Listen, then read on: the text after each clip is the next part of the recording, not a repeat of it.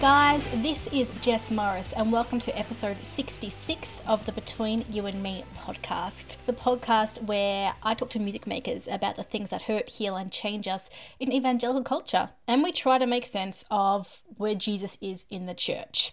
Today's episode is brought to you by our friends, of course, at JesusWired.com, your number one source for Christian music news, reviews, and interviews. And today I'm really excited and privileged to bring you uh, a topic that I know the folks at JesusWired and myself are really passionate about.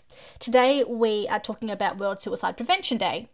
Now, I know that's a heavy topic, and I know that it's quite a sad topic. So it's like, Jessica, why are we addressing this? Well, because this is something that affects all of us right? So, whether you've struggled with mental health stuff in the past, mental illness, whether you're a suicide survivor, maybe you've known someone, or you've lost someone in your community to suicide, we're all affected by this. And our friend Nicole Unser, who we spoke to some episodes ago now, she approached me and said, Jess, could we talk about overcoming suicide as a family for World Suicide Prevention Day? Now, when Nicole approached me, I was so excited because she actually just released a mini documentary about her own family's journey after her mum survived suicide. The documentary is called Bittersweet 16, uh, and it's really a mini doco where Nicole has her brother, her mum, and her dad all sit in front of the camera and tell tell their story of what happened the day that her mum attempted suicide. Um, and thankfully, her mum is still alive, but it is a really heartbreaking but beautiful recollection of what it means to overcome trauma as a family, how to make sense of it, and how to find hope. My conversation with Nicole is coming up. In it, we talk a bit about why mental health and faith often seem to be separated when honestly they can go hand in hand. We talk about how she has overcome trauma uh, and really found closeness and healing with her family in that. Um, and it is a deep conversation. Nicole is so aware of of how she talks. So am I. Um, we're careful not to use specific terms, but please do know that we are talking about suicide. So if at any point you feel uncomfortable or you want to skip ahead, if you need permission to do that, go and do it. As someone who experiences mental health stuff, there are some things or stories that I find triggering. Um, we are sharing some songs today that people have written about mental health, or there's a uh, we actually play the song Bittersweet 16 by Nicole, which actually talks about the day where she, as a 16 year old, um, realized that her mum had attempted to take her own life. So it is heavy. Um, and it's okay if that's hard, but my hope is that if you have lived in this darkness before, and I think in some capacity we all have, that the stories that you hear today give you hope that by actually talking about the hard things and facing the darkness, we can find the light again. Now, before we go to Nicole, I want to tell you guys a bit about why I'm so passionate about World Suicide Prevention Day. Why are we like dedicating a whole episode to it? I could have just titled it a mental health episode, right? The reason that I am so passionate about like directly addressing topics like World Suicide Prevention Day and mental health is because for the last 15 years of my own life, I have lived the medically diagnosed anxiety disorder, depression, and I've had episodes where I have had severe suicidal ideation and thoughts. Now, the reason that I am here today and that I live a pretty full, whole, good life is because my parents saw the symptoms in me from a very young age. And after a couple of days at school where I basically just zoned out and I was numb to the world, my mum said, We are taking you to see the doctor. And we went to the doctor, and I was like 13 at this time. I was diagnosed with depression, and I was referred to a psychological nurse. Now, my case was pretty severe, so not everyone gets gets referred to a psychological nurse. Some people they just go to the doctor and they just the doctor can give them tips other people go to a counselor and they just talk it out. Others go to a psychologist. Everyone has a different path. There is no one set course for taking care of our mental health and getting help. But mine was very intense because I was so sick. And it meant that from about the ages of like 13 to 18 when I was I was going to school, it was really intense for me. I had to make goals every day to survive, uh, to overcome anxiety, to actually get to school. And I found uh, a lot of comfort in the practice of just goal setting and going for the goal because if you've experienced depression before or anxiety, you know that it's hard to get out of the moment, right? Like the moment is the hardest thing. So by setting goals, I gave myself something to live for. Well, in the years since, um, I have been really fortunate to have received continual psychological help. I started medication uh, under the supervision of a doctor and a psychiatric nurse. I've seen multiple therapists. Um, I'm really open about my story. I wrote a book about it. So I know for a lot of you guys listening, this is no surprise to you.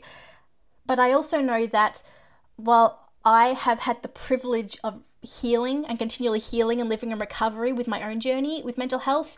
A lot of people haven't, and that's because their family or friends or community haven't seen the signs or they've diminished the signs or have just simply not understood it.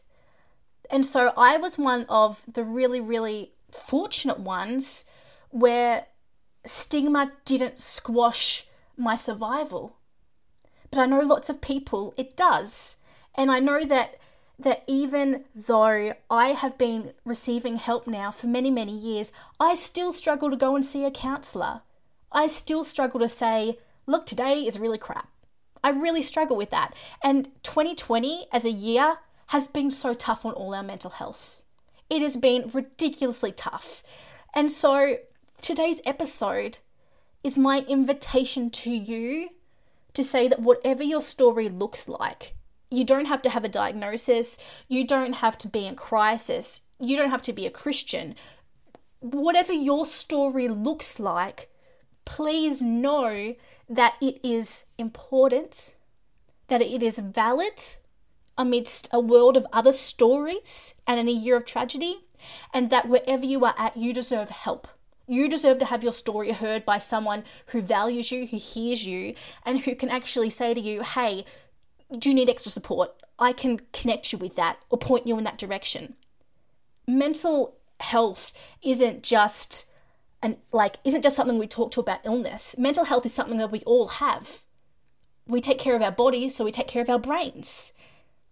And so, wherever you are at on the spectrum of I feel really great with my mental health or I feel really crap, for some of us, we tend to lean towards more that direction because we have different disorders or we've inherited genetic traits or we've experienced trauma. If we're heading down the direction where our mental health isn't great, we are allowed to ask for help. And asking for help doesn't mean you don't believe in Jesus. It doesn't mean that you're not strong it doesn't mean that you don't have faith in healing. It doesn't mean that you're doing something wrong or that you're sinning. Mental health, like when we're struggling with our mental health, it literally just means that we are human and that we need support right now because that's that's what community is for. And I believe that God uses that and has used that to save my life you were deserving of that too. So I'm going to play our interview with Nicole Unser now. Nicole will tell us a bit about her story. She'll tell us about her documentary. Um, and I want you guys to keep an eye out for how she talks about how her family actually came together and healed together by talking about this. Overcoming family trauma or something that has bonded the family um, is something so unique and so difficult. And you don't have to do it in front of a camera. If your family is willing, or members of your family or community are willing, you can literally do this in a therapy setting where you talk.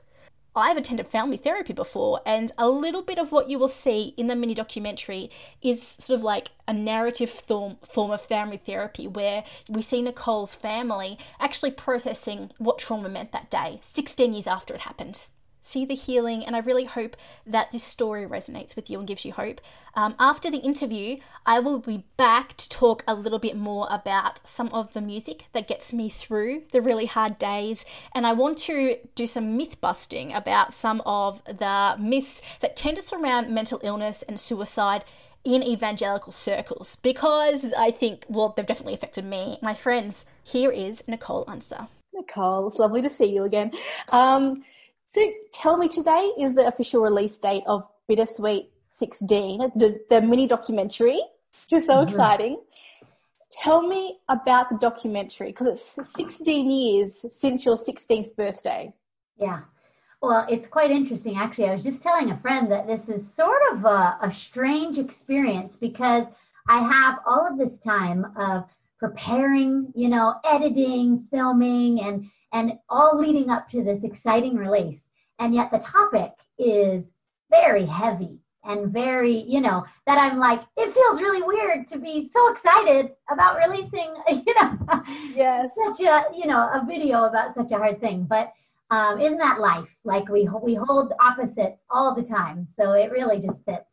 But this is a song that I wrote a couple of years ago. It's a song called Bittersweet 16, and it is a song uh, about my 16th birthday, the last time that my mom attempted suicide.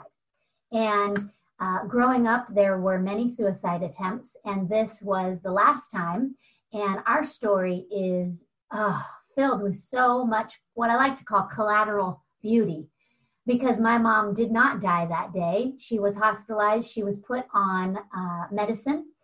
Uh, and has not um, has been stable now um, since then. And what's so special, amazing, is last October, my birthday is October 6th, and last October, it was a Sunday, uh, and my mom had called me to wish me happy birthday, and I was in church. So when I got out, I had a voicemail from my mom saying, Happy 32nd birthday, baby, mama loves you, you know, something like that. And that's when I realized I was listening to it and I realized, wow, it has been 16 years past my 16th birthday.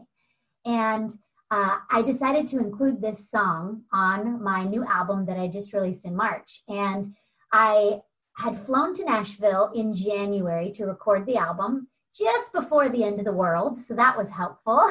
and, and I got home and I went, you know, uh, I'm, I'm going to have to uh, play this song for my family uh, before the rest of the world hears it. And so I sat my parents down when they, they picked me up from the airport and we went back to their house and sat them down and played it for them.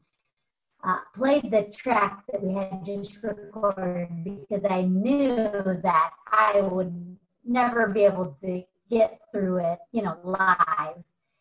I, you never know how someone's going to receive, you know, such a thing. And they both just wept and told me how much it meant to them have our story down, you know, in a song like that. And so I decided, hey, um, I started to go back and think about this memory again. As I went back and walked around in the memory, I realized that I couldn't see my brother anywhere in the memory. And I didn't know where he was, with us or not. You know, I, I just couldn't remember anything about him. And so I decided, hey, what if we could be really brave and we could sit down as a family and talk about that day from each of our perspectives? And so I asked them, and they said yes. And we recorded the footage in March, literally like the day before the world ended.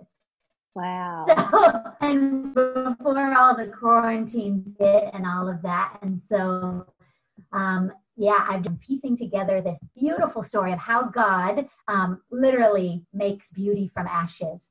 And so, yes, it's super exciting to, to have it being released.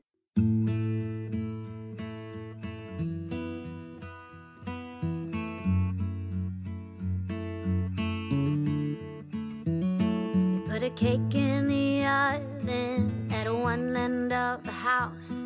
Then you walk to the bedroom where you passed out. Now the cake's on fire as we pull into the drive. Smoke pours out as daddy runs inside. And I stand in the street and my hands they shake gonna be any birthday cake. Well, you didn't die that day. It feels like you did. Oh, it feels like you did. You're still alive, they say. But you don't wanna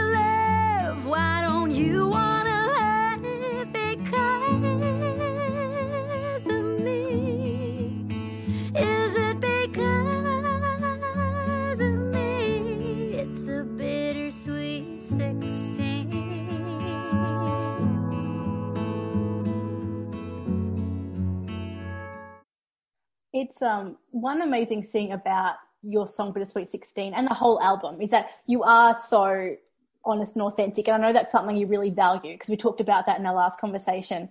Um, but putting it onto a screen and creating a documentary out of it is like, for me, it feels like a whole next level of transparency.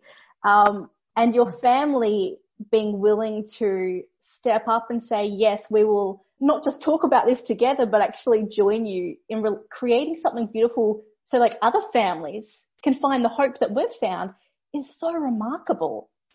How has oh. your family gotten to that point? Sorry, that's a well, big question. absolutely. I mean, it, and I wasn't sure when I asked them because I know that I have been um, doing what what I usually I say what I love about this album is that it's funny I'm wearing a Wyoming t-shirt today I just realized actually and the name of the album is Wyoming. But it's this idea of going back in order to move forward.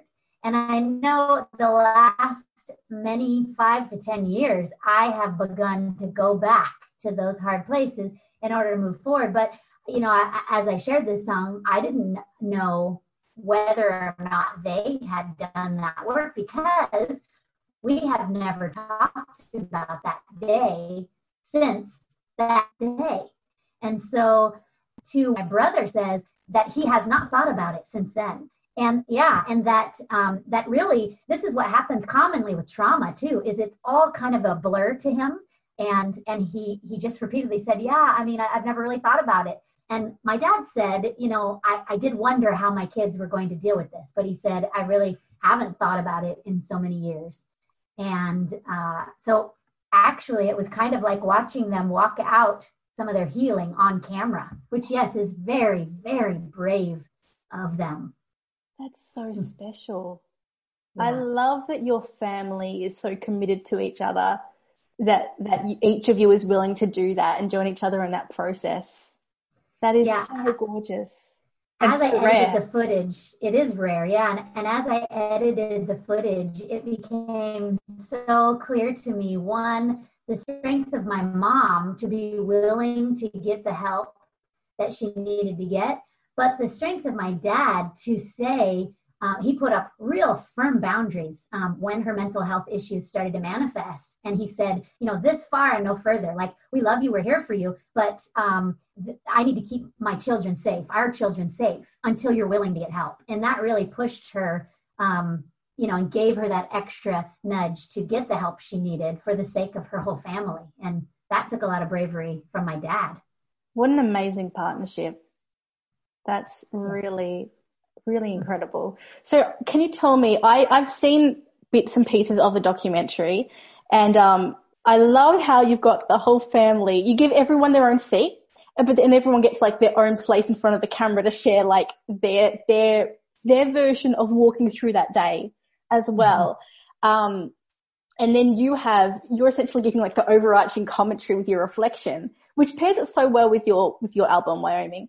Um, how did this process help your family to heal as a whole? Because you've talked about the fact that like your dad and your brother were sort of like really walking through it with you in front of you. But how did this bring you guys closer together?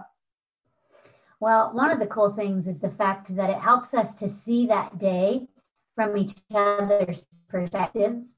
And that is so important because, you know, we live through through this filter here and it can be we forget, you know, uh, that there there are so many different he was always compared to his big sister and you know i'm the screw up and and uh, him feeling like he was the screw up and my older sister's the perfect one. All the while, I'm feeling, you know, like I'm the accident, the mistake, the burden. And so seeing that was just like, wow, yeah. Even if you grew up in the same family, you can have such different experiences and such different baggage to heal from. And then my mom, uh, she even says in the documentary, she said, wow, um, having this experience down in a song, it shows me how this affected you guys because she said um, she never realized uh, what it was like for us. And so that just creates, man, so much uh, a bonding together as a family and so much empathy and compassion and, and yeah, just very, very special. And so I would tell people, man, these are the parts of our stories that we want to run from. We, we, we've put them under the rug for a reason. The problem is that rug keeps tripping you up and you don't even realize it. And there are such miracles that can happen if you can just, uh, in the, you know, in the strength of God and His Holy Spirit, sit down and talk through some of these hard things that you probably haven't talked about since they happened. And you might just learn things that will absolutely change your life.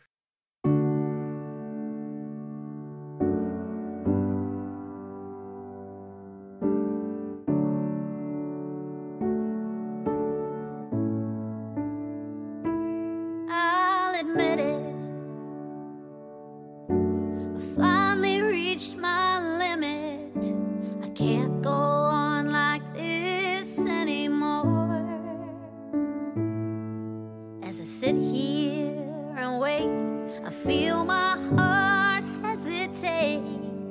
Takes everything not to get up.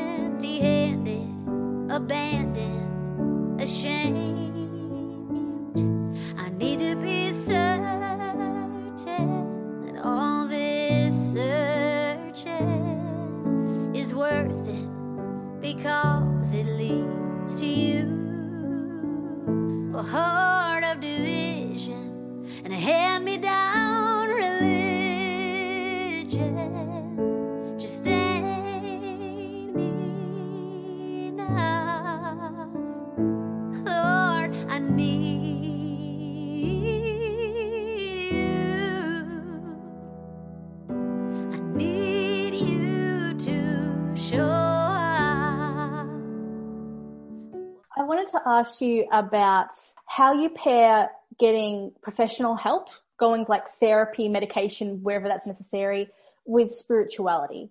Because I know for me, and I think for probably for you, they go hand in hand in many ways. Um, and God can use anything, but in lots of Christian circles, there's there's nearly been a division, and there's a sort of a struggle to overcome the stigma when it comes to getting professional help for mental health. Um, mm-hmm. So how have how has your spirituality and professional help actually paired in your life to help and cultivate your own healing? That is everything right there because we are holistic beings. And unfortunately, we think we can compartmentalize all these different things. But a couple of years ago, I actually had an instance where I woke up in the morning. I went to wrap a blanket around me on a chilly morning. My neck went snap. My legs came out from under me. I hit the floor and I began having what they call torticollis, where every muscle um, in my neck and chest and head began Charlie horsing all at oh. the same time. Every time I swallowed, it felt like my neck was breaking. It was an unbelievable experience. What it led me to was an amazing physical therapist who started helping me learn how we store trauma, how we regularly store stress, and so there's no such thing as compartmentalizing because your body knows better. You, you might be able to deceive your mind, but you will never deceive your central nervous system. And so mm-hmm. the idea is that we are spiritual beings, we are physical beings, we are emotional beings, and we live in these, you know, this flesh and blood body that is fallen. And basically, we, it's no different. Um, if this organ here in my head is broken or if some other organ is broken. If someone is diabetic they need insulin. And so um, there are instances where we have a, a literal physical imbalance in an actual organ. And you you would never tell tell a diabetic to snap out of it and just you know uh, cheer up. You, you know uh, they need their medicine. And so uh, it's a double-edged sword though because one of the other songs that that I have in the documentary that I wrote uh, about my mom's journey is called "Getting By," and it is this double-edged sword of medication. Brings the highs down a little lower. It brings the lows up a little higher. And sadly, a lot of people they they end up taking the medication that that does help because they they think, man, this makes me feel so numb. I would rather feel up and down and all around than feel nothing at all. And so I think medication is necessary for some people. I think it's necessary for seasons, but also finding, um, you know, a, a counselor, a spiritual advisor, a mentor to be able to go back and talk through um, the things that are causing these because also we forget these are symptoms depression anxiety um, th- these are not the actual eh, disease or you know these are symptoms of something that's deeper inside of me. And so to only take medication and never face you know what's going on inside of me is not helpful. Uh, and so yeah it's it's everything. And then the physical as well. I am learning incredible things right now about the research being done between the gut brain balance and how um, uh, the foods that we're choosing to eat these days are causing things like leaky gut, which lets toxins out into your body, and they're actually able to break the blood brain barrier. And so they are linking a lot of our unhealthy lifestyle and sedentary lifestyles to mental illness. Mm-hmm. And so we really do have to be willing to look at all the different aspects because God will use doctors, right? And He will use counselors and He will use nutritionists to speak to us and to heal us. And and uh, sometimes sometimes someone will pray for you and and you will be you know you will find relief. Sometimes it's a journey. I would say most times it's a journey of learning and growing and healing. And so that question you ask is about the most important one there is. yeah, you said that so well. Thank you. Thank you. so good. Um, if someone is listening to this and they have a loved one who is going through a really difficult experience, um, whether they've attempted suicide and survived or they're just in a really dark place, you know firsthand what it is to live in a family unit where that is present. What would you say to them? Well, first of all, I would say um, walking through trauma, someone else's trauma with them, is its own trauma. And so, first and foremost, it's that whole you have to put your own oxygen mask on before you can help someone else. So you have to make sure that you're well, you know, that you're you're um, reaching out to the people and and to God in ways that um, that help you to be filled up. And after that, uh, man, really most people they don't they don't want to be fixed right? Most people want to be heard. And so the best thing that we can do for people in our lives is to truly meet them right where they're at to listen to be that shoulder. Um, but it can feel so helpless right? Because when someone is hurting um, we just we do we just want to fix it. We want to make it go away. And um, I would say that that usually tends to push people away rather than do what we intend to do, which would be to pull them in and help them heal. And so here's the truth at the end of the day, whether it's substance abuse or mental illness or whatever it is, um, it's the whole you can lead a lead a horse to water, but you can't make them drink. Until someone is ready and willing in their journey to get the help that they that they need, uh, there's not much we can do besides pray and be there for them. But as we pray, we can ask God, okay, Lord, you know this person better than they even know themselves. And really asking Holy Spirit for the discernment and the wisdom to, to know how to be um, how to be there for that person. So there's no formula. Don't you wish there was? Uh, it's just being present with someone and saying, God, if there's a book I can recommend to them, show me. If there's a, a, counselor, if there's someone else that you can introduce to this person that they can hear, um, it really has to be Holy Spirit led. Uh, but truly praying and saying, maybe maybe you watch this documentary, you know, or engage in the the, the companion devotional that I've created for this, um, and and you say god w- would this be helpful for me to pass along to this person? Or maybe you invite them over to watch it with you. Just just say this has impacted me so much. Would you watch this with me? You know that sort of thing. Um, but bottom line always being holy spirit you're the only one who knows what this person's heart truly needs. Uh, we desperately need you. Come into this situation and be that intercessor for that person that you love. Uh, recently, I've done something uh, revolutionary uh, in my relationship with my teenage daughters. We adopted them at 12 and 14 years old. We jumped right into the deep end of the pool. And uh, I found myself often in investigation mode, um, trying to figure things out, you know, uh, so that I won't be surprised and so that I can grab onto that illusion of control. What I've done in the last six months, and this is what COVID has been so good for, is to trade investigation for intercession. To stop trying to figure things out on my own, in my own wisdom and my own strength and might, and say, okay, God, only you, only you. I need your wisdom. I need your intercession, your power, your discernment, whatever it is, you know, I just need you. It has changed everything for me. And and then I go, duh, of course. Yeah, That's been the invitation all along. So being an intercessor, yeah, for those in our lives, super powerful.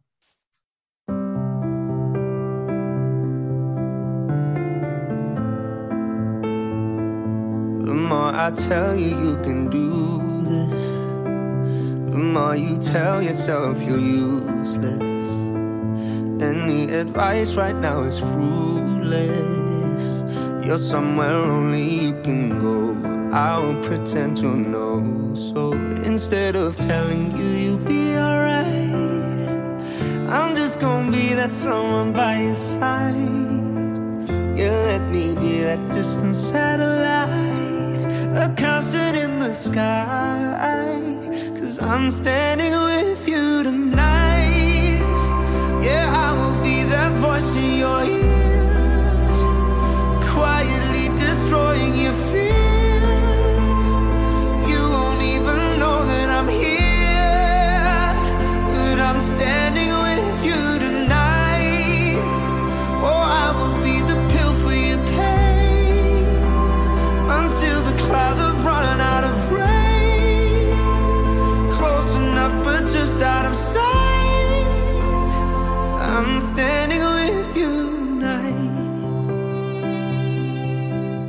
And if someone watches your documentary um, and they identify with your mum, or even say they identify with you and how you've had to go through this trauma and work through it, what would you say to them? Oh, I would say exactly what my dear, sweet mom says in the documentary. She says, if you need help, get it. Stop pushing things to the back burner. This is why conversations like this are so great because this mental health issues have been stigmatized for so long. Nobody wants to look weird. Nobody wants to look weak, right? Uh, and and so it's so hard to reach out. And there's this amazing thing that us humans do. We always think that we're the only one, but it's amazing because in the documentary, as I'm sharing that I over the years, I believed the lies that um, I'm an accident, a mistake, a burden, and that everyone wishes I would just go away. And then to hear my mom share that as you know all of this was happening, that the loudest voice in her head was everything would just be better if you just weren't here. Everyone wishes you would just go away. That the enemy was using the exact same tactic on both of us and winning. And so now it is so beautiful to throw that back in his face and say, oh, you, you thought that was going to work, really, didn't you? Well, my God is so much bigger than you give him credit for. And so, really, it's okay, you can do this. You know, what once was doesn't have to be what always will be. And there's this phrase that I love, and it's called liminal space. Have you ever heard this word? I don't know. Please inform me. Oh, it's about to rock your world. Liminal space is that space in between in between what once was and what someday will be. It's the holy space where God lives, right? Because he's not in the past and he's not in the future. God is only always in the present moment. And that's why it's so important to learn how to take a deep breath and to get into this present moment, not your regrets in the past, not your fears of the future, because right here, right now is all we have. And this is where God is. This is where his healing exists in that liminal space that we as humans try desperately to avoid because that liminal space is terrifying, right? It's the unknown. I know what that is. I, I know what I want that to be, but ew, this this in between. And so when people have lost all hope, um, when they're at the end of their rope, I'm here to tell them you are in the best place ever because you are in between what once was and you're headed towards what someday will be. And right where you are right now, that's right where God is. And so I just love in the Psalms when it says God is near to the brokenhearted. And so I would tell that person, chin up, because right where you are is right where God is going to meet you. Because that's what true love does, right? It meets you right where you are. But true love doesn't just leave you there, right? It brings you into the hope and healing and restoration that God has. And that's what He's done for my family. So I can say it with authority. oh, my heart needed to hear that today. Thank ah. you. It's such a beautiful reminder. I needed that. Thank you. Mm. Um, it filled me with joy as well. yeah. Oh, thank you. Thank you for, I've said it before, but thank you for being brave enough to share your story and share it in so many new ways. Um, I love how you've made it accessible to people, whether it's music or documentary interviews, your devotional. You, you work really, really hard to make sure that wherever people are at, it's possible for them to touch it and be like, oh yeah, my life can be changed now. Thank you so much. Absolutely. Um, Absolutely. Um, is there anything I have missed or anything you would like to talk about or say? Well, man, I just, this whole um, concept of storytelling is so important because uh, it's not only about the story that we've lived, but uh, we have to ask ourselves what story am I telling myself or believing every day in my own head and my own heart? And so the most important thing we can do is to to stop, take a deep breath, and to continually engage in storytelling. Because also, man, look around. What story am I believing from the media, from social media, um, and all of that? And so this is so important because the story that I'm believing will shape my life. And so, what I hope this whole project does is to help people go, okay, not only is that that might be the story that I've lived, but it doesn't have to be how the story ends, right? This is not how the story ends. But secondly, on a daily basis, okay, what what story am I believing? And what and that narrative playing in my head, who is that asking me to love? Um, who is that asking me to make the enemy? And how can I invite God in to re- constantly redeem and restore?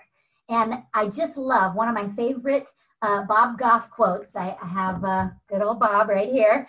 Uh, is he says that this is my Nicole paraphrase version, uh, NPV, and he says true love has um, X-ray vision. It sees past the way people's pain comes out into the core of their being, and it it does not tell them what to do, but it reminds them who they are. So, my prayer is that people would engage with this documentary, with the song, with the devotional, with the full journal coming out on my birthday, October 6th, and that it would help them remember who they really are and would uh, help them to invite God to continue writing and rewriting uh, their story um, on earth as it already is in heaven, right? Ah, oh, good stuff. Pressure building, body shaking. I can't take it, I can't take it. Feel the tension, pushing, pulling. I can't fight it, I can't fight it. I don't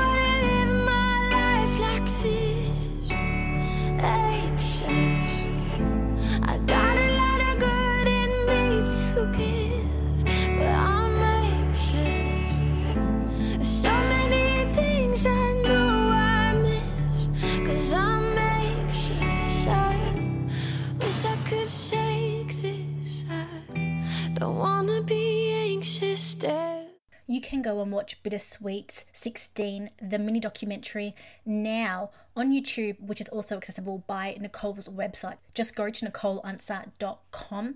You can also get her album Wyoming and the single Bittersweet 16 now at all good music outlets. In the meantime, please also connect with Nicole and let her know how much you appreciated hearing her story. She is online at Nicole Unser and NicoleUnser.com. That is U N S E R. Nicole's openness to share her story uh, is really remarkable because we never have to feel obliged to share our story with another person or on a public platform. I think we're living in a day and age where where we are starting to talk about mental health more and it's I don't like the word cooler, but it's becoming cooler to talk about your mental health journey, right? Um, I know for me, it was a game changer when the nonprofit To Write Love on Her Arms came into the MySpace world in 2006. I interned with them in 2013, and talking about my mental health and seeing other people talk and write about that has really progressed in that time. It's becoming more and more acceptable to say, I'm struggling, and that's awesome. But we don't have to do it publicly for it to count. So if you were in a position where you were like, this is my story and I'm healing and I feel like God is calling me to share it with people, then you go ahead and do that in like with the support of your friends and family and support networks. But you don't have to share it for it to be valid. God can still use us. He can still use our tragedy in everything we do. He can use something make something good from it, I mean. He doesn't want it to happen to us. I still don't have answers about why I have this, why, why I have anxiety, why I have depression, but I know that God is using it in my life for good. Um, and I know that I'm in a position at the moment where I'm able to share about it because I have been on my recovery journey for so long and have got so much support around me. So, just a heads up in case there's any anxiety for you about having to share your story publicly, like Nicole just did. Before I go any further, I know we're going to do some myth busting and looking at playlists, um, but it's really important that I I just want to tell you guys, as my friends, it's okay to ask for help. And if listening to the last conversation was hard for you, if it brought up uncomfortable thoughts, if you were just feeling really anxious and you don't know where to turn, um, please, please call or text like a crisis lifeline in your country.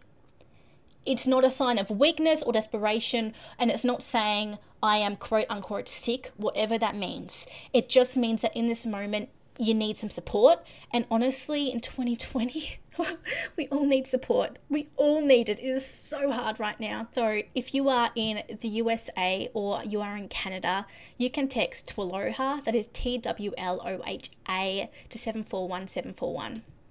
In the UK, you can text home to 50808, and in Australia, you can call our lifeline on 13 11 14. Now, Beyond that, there are so many resources. There are credible phone lines, text lines, websites um, that are spread across the world. And I, I know this because I, I worked with a nonprofit in my hometown for a little while. And through that, my sister actually put together an international database. So there is resources around the world for you. Today, our friends at To Write Love on Her Arms actually host a whole bunch of those resources and more. So, if you are looking for a location specific uh, phone line or text number, if you're looking for a counseling center near you, or if you're looking for like a particular website or lifeline around transgender, being part of the LGBTQ community, working through abuse or sexual abuse, um, To Write Love on Her Arms list them on their website and they are terrific. They have vetted all their resources and are a great bridge to further help or even just blogs to go, I'm not alone.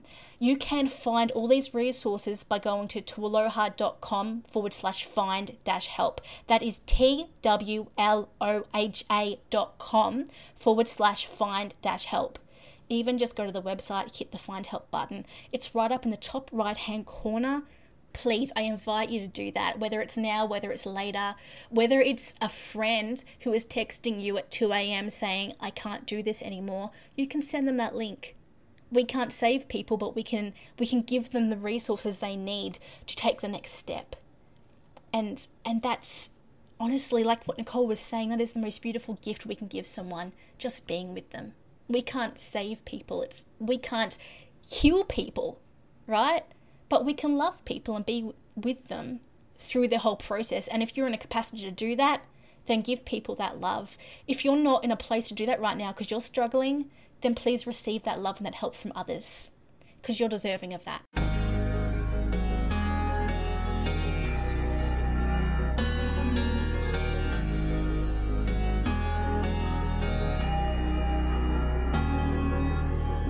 No power on earth, no power in hell is gonna steal my peace. Ten thousand enemies, they will end up on their knees when I'm hopeless. I can know this, you with me.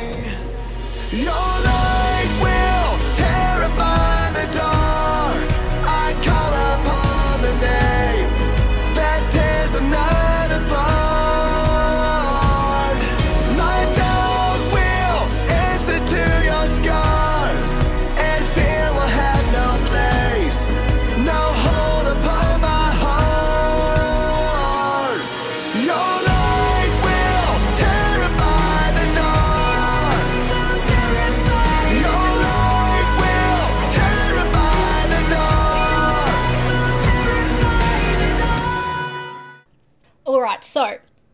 going to get into some music stuff, but let's can we do a bit of addressing of myths in the church around mental health?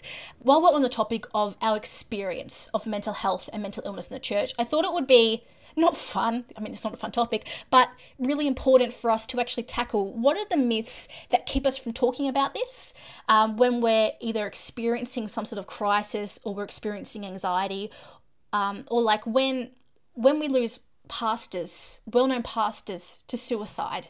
What is it that prevents people from asking for help? What is it that prevents us from seeing that other people need help?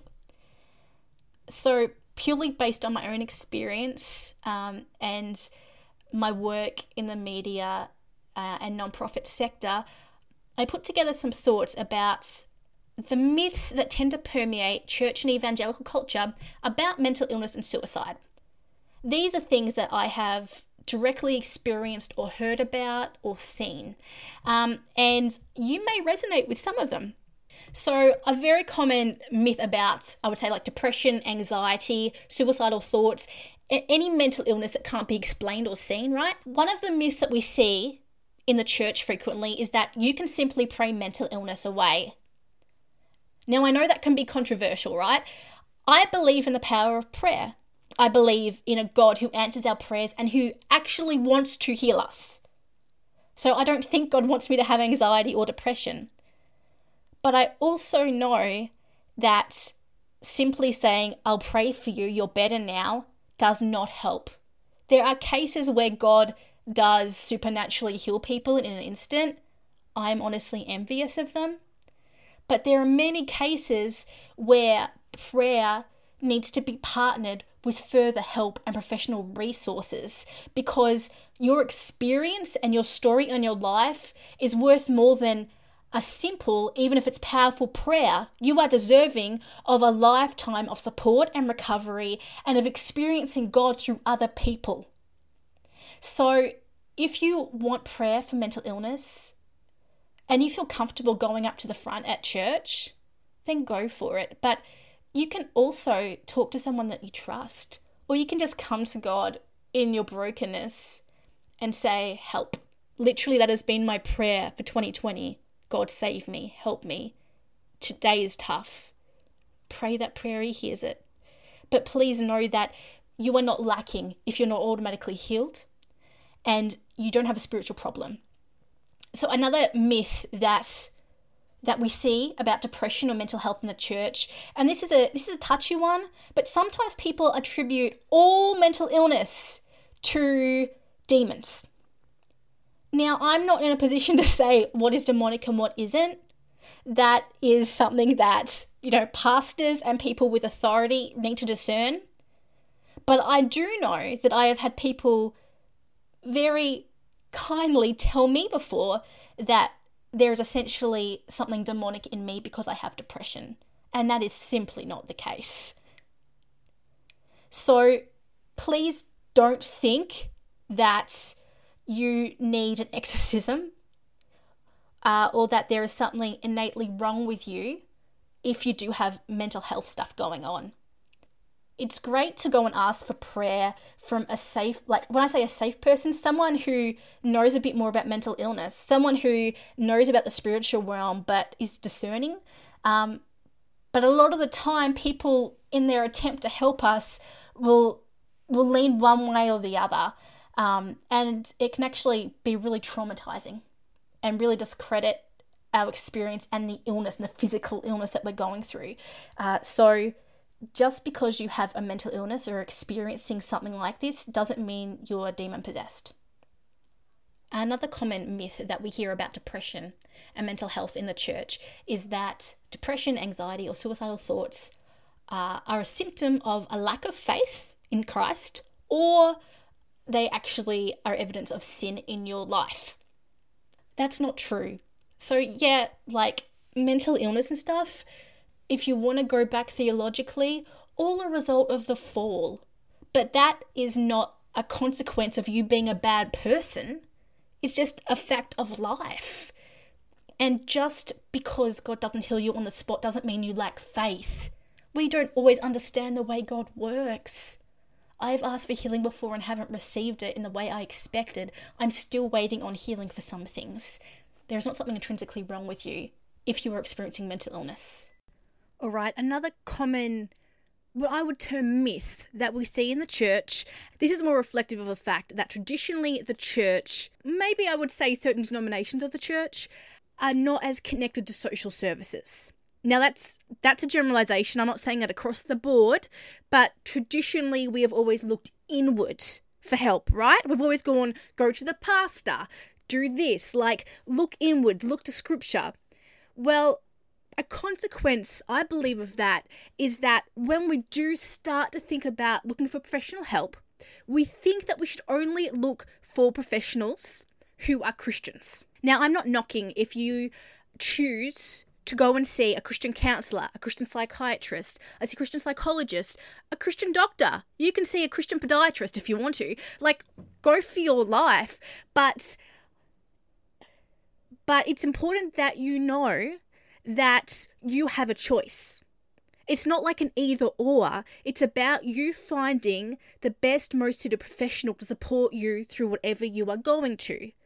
And if you need a Christian counselor, so someone who says on their bio, I have these accreditations plus experience in the church and experience like as a minister in theology, if you need that because that's a huge part of your worldview and you want to process through that, then please by all means go and see that counselor and see if you guys click. But it is possible to see a counselor who doesn't share the same worldview as you or doesn't share the same religious values as you and still have them support you. So I remember when I first first went to like my really really intensive counseling as a teenager, I remember going and seeing this man and having no idea what his religious background was. I just knew that I desperately needed help. But I spoke about Jesus in everything. Like it was over the top, but it was the only way I knew how to process. So at the time, I, I believed lots of lies around, like that I shouldn't feel anger and that I shouldn't do this because Jesus wants me to do this. Lots of religious constructs and trauma that I was trying to work through, right? And I remember that this psychiatric nurse, now I've got no idea what his background was, I just know he was very accredited in what he was doing. I remember he actually came to me and said, Jessica, I opened up the Bible the other day and found this. Didn't Jesus get angry here? Can you explain this to me? And that was really cool. One, because like this man cared so much for me as a professional that he was willing to dive into my worldview, my religious worldview, and actually help me to shift it in a really healthy way. He didn't try to change me. Like, he didn't try to say, don't be a Christian. He didn't say, God's not with you. He just said, but what if we looked at this slightly differently? And a good therapist, a good professional in any field should be able to do that. Now, one factor about asking for help and then receiving it, whether it's like a counselor, a doctor, anything like that, is that it can be challenging to find the right fit.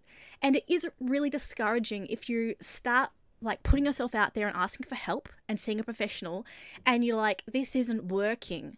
Like don't expect to be like fixed like like snap, but something doesn't feel right, like you guys just aren't connecting or you don't trust them, and if that's the case, and it's and it's more than just you sort of trying to be resistant to them because you're really you're really like struggling to work through stuff, you are allowed to try other professionals. I will be the first to put my hand up and say I have seen so many different counselors in my life for different times for different things. I remember seeing one in high school when I needed mentoring. I saw one when I was a kid and, and she helped me with like sand play tray. Like my sister now is a child therapist and, and she uses that. Yet that's a completely different strategy to the therapist I now see where we talk about things. We use narrative therapy to talk everything out. Yet another time, I saw the psychiatric nurse, right? And he used something called CBT, cognitive behavioral therapy, on me, which is a technique where he actually got like my core beliefs and some of the stuff in my brain and helped me to rewire my brain so that I wasn't so afraid of everything.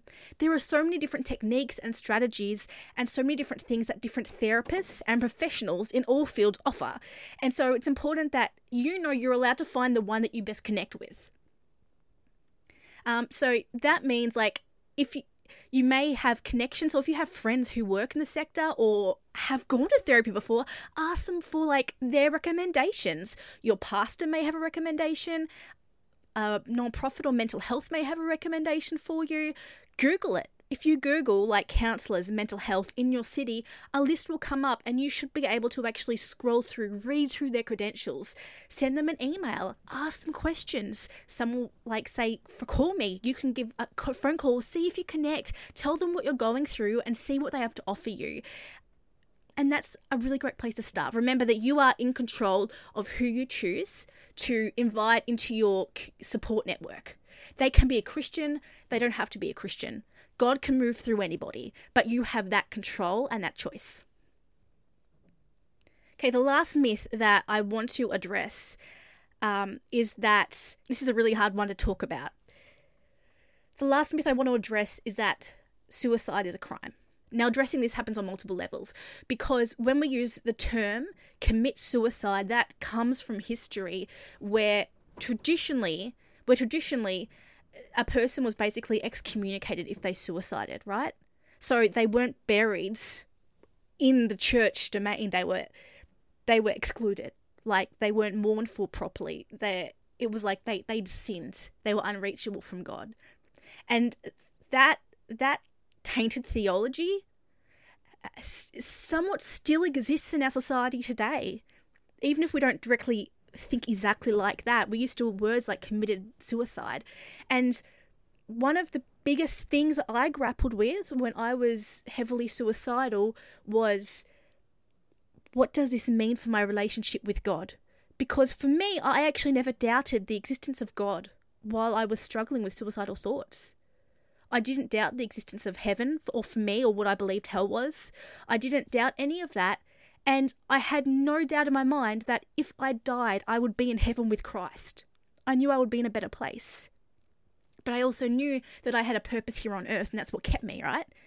But I know that there will be lots of people who will be like, suicide is the end all and be all for you. And suicide is not the answer. But when you are so, so sick and you are so in pain and there is no light, suicide is like the last symptom. It's like the last the last action that ends a life.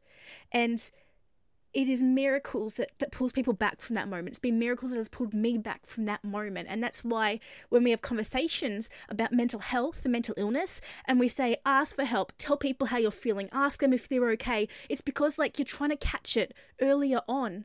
Because as things as as as sickness increases, the darkness increases and it's really hard to be pulled back from that point. But you can. There is light at that point, I promise you.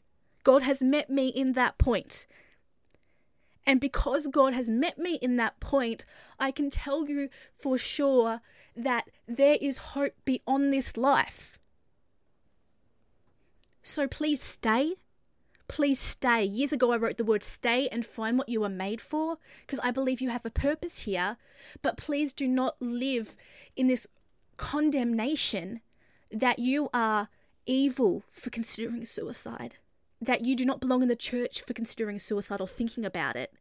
Please do not think that you are too far removed from God, who I believe is a God of love his table is big enough for you, His arms are wide enough for you, and it doesn't matter what you are thinking or feeling, whether you want to be here or not. God sees you, and He has a place for you in His arms right now. And I'm begging you to please stay, because you can experience that on this earth. I promise you. I absolutely promise you, God has saved me from the edge multiple times, and He can and will save you too. So please cry out to Him. You are not too far gone. You are not a criminal. You do not have to live in a state of thinking, I am a sinner. You are chosen, beloved, worthy, enough. You are human. I believe you are made in the image of the Almighty God of the universe. The stuff that He made the stars out of is actually what we are made out of, and we we are valued even more highly than the stars because we are we were like the last thing God made. And He has given us, and He has given you thoughts and dreams and hopes, and you may not know them at the moment. I promise, it's okay. You don't have to know them. It might be too hard to even think of the future right now. I get that. But please know that deep inside of you, there's a stuff of stardust. There's a stuff of God's fingerprints when He made you. And that means that there is a purpose for you beyond this very moment. And I don't know what next tomorrow is going to look like or the day afterwards or the day afterwards. 2020 has shown us that we that we have no control over the future. But i promise you that god is there with us. And i promise you from my own experience that it can and it will get better and that you deserve help. So if you are the person at the moment struggling, if you are thinking of the darkness, if you are fighting it, if you don't even feel like you can fight it anymore, please stay in this moment and please ask for help. And that and asking for help can look like multiple things. For me, it's literally crying out, God, save me. That's my first port of call because I don't, I've got nothing else to give. I can't pray anymore. I don't have any energy to pray, to be with God, to worship. So just ask. Just ask. I promise you, He will hear you. He will save you because He saved me. When you feel ready, please ask for help. No, you know what? People, people often say like just quoting a suicide prevention number is not enough. And you know what? A lifetime of recovery follows that, but calling a number and asking for help is a start, or texting that crisis number is a start. In Australia, it's 13 11 14. In America and Canada, it's texting home to 741741 you can find all those numbers. It's, it's a first step. And sometimes we just need that person on the other end of the line, even if we don't know them, to tell us that we are not alone in the moment. Because that's what mental illness does. That's what, that's what suicidal thoughts and depression does. It te- lies and tells us that we are alone, that we are like this little tiny spot in the middle of the universe, and that everyone would be better off without us. But that is not true. That is lies. And it's okay if you don't believe it, but they are lies because you are meant to be here. Because you are meant to be here. So if you are in that spot right now where you are in the darkness, please stay. Please ask for help. Please ask someone who you trust to help you get the support that you need because they can step in and help you to book an appointment or help you find someone who you can talk to about this stuff. You don't have to do it alone and you shouldn't have to. They're the myths that I wanted to address with you guys. I think it's really important uh, that we acknowledge that mental health affects everybody. And mental illness, different mental illness stuff, affects everybody. It's non discriminatory. But we do know that that there are some people groups we see it affect more than others, and that is due to systemic injustices and all sorts of issues like that. So it's worth noting that young people really struggle with this stuff. There was a study done recently in the US where one in four people aged 18 to 25 have thought about suicide this year. I was looking further into that document 11% of the general population they tested had thought about suicide. That was all age groups. Suicide is a leading cause of death for young people, but it doesn't mean that it is just reserved for quote unquote young people. We see it highly in veterans. We see mental health issues in many countries' First Nations people as a result of many things, including like microaggressions and generational trauma and and, and continual the continual results of colonization. We see it disproportionately in lesbian, gay, and bisexual people and transgender peoples. And we see that people of color are less likely to receive the same health care as white people. Now, the thing is that that suicide shouldn't exist, mental illness shouldn't exist, but it does. And so, if we have the capacity to change things, then we can do that. We can be part of that. And so, the first part is being aware. Be aware of those differences and those discrepancies, and then be open to those people in your life. Be open to what they are going through. Be aware that there are complexities and layers to mental illness and trauma that you may not know about. And that's okay. That's where professional help comes in. And if you uh, have a privileged place of being able to connect people with resources, then go and do that. Go and do that and help them and advocate for them if they want it. Thank you guys for helping me to do some myth busting. As you can tell, it's something I'm really passionate about. And, and I'm passionate about it not because I think the church is doing it all wrong, but I'm passionate about it because I believe that the church can do it right. I believe that the church has people in it who want to do this right, who want to love people, who want to save lives. And I see them trying, and we just don't always get there. And so we start changing the culture by learning, by talking, by educating ourselves. And we all do that in different ways, but this is one way. We start talking about it. And by simply engaging with this conversation, you are a culture shifter in the wider church, whatever that looks like for you. You are changing the conversation by being informed, by loving others through this. And that is amazing. Thank you. Almighty fortress, you go before us. Nothing can stand against the power of our God. You shine in the shadow,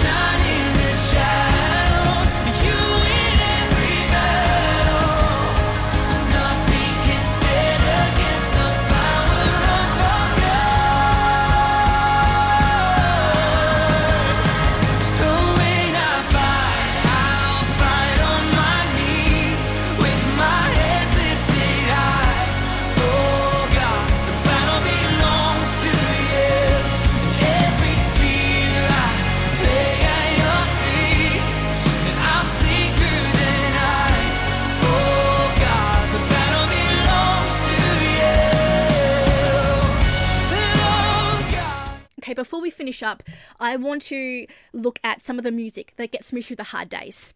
And to do that, I actually thought it would be really cool to create a playlist, particularly for when we're going through tough times. I have called it Hope Lives, and it is available now through the Between You and Me podcast Spotify. Um, I will have the link in the show notes and it will be on our social media.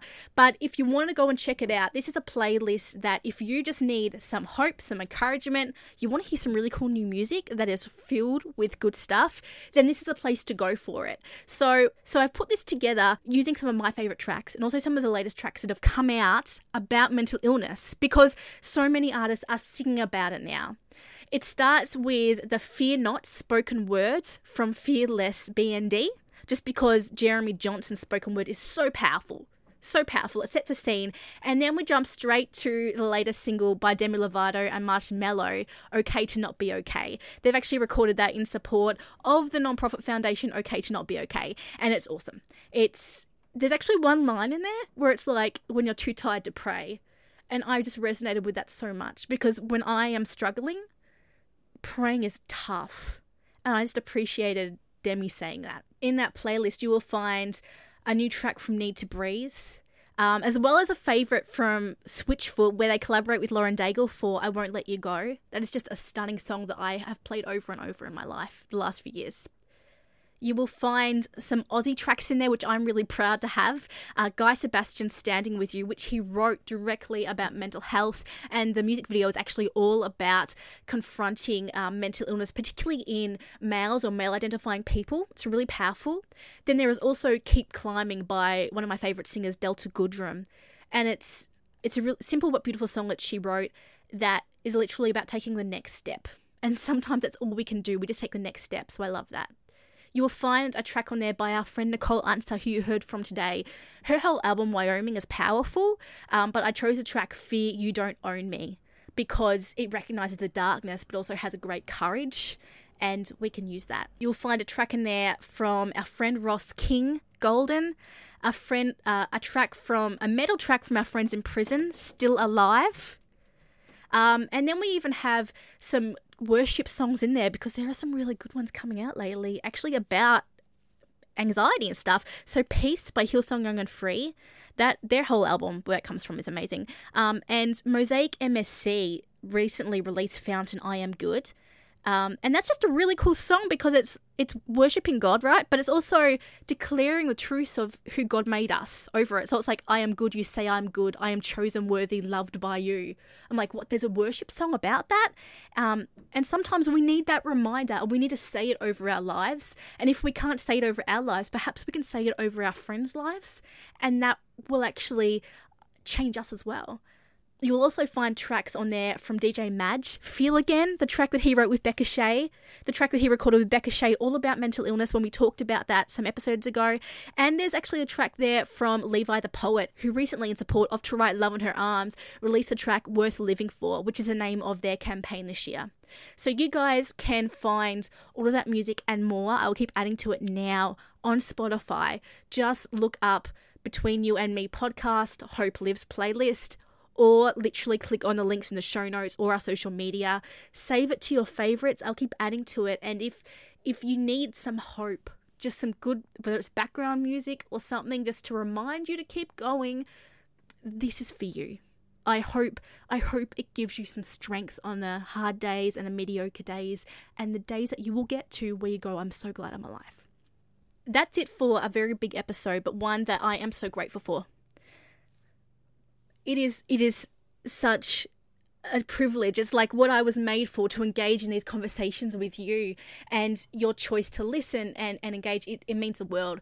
Um, so if you would like to reach out and connect, you can find me at Jessica K. Morris on Instagram and you can find our the podcast at Between You Me Pod on all social platforms. You'll find us at Between You and Me Podcast.com.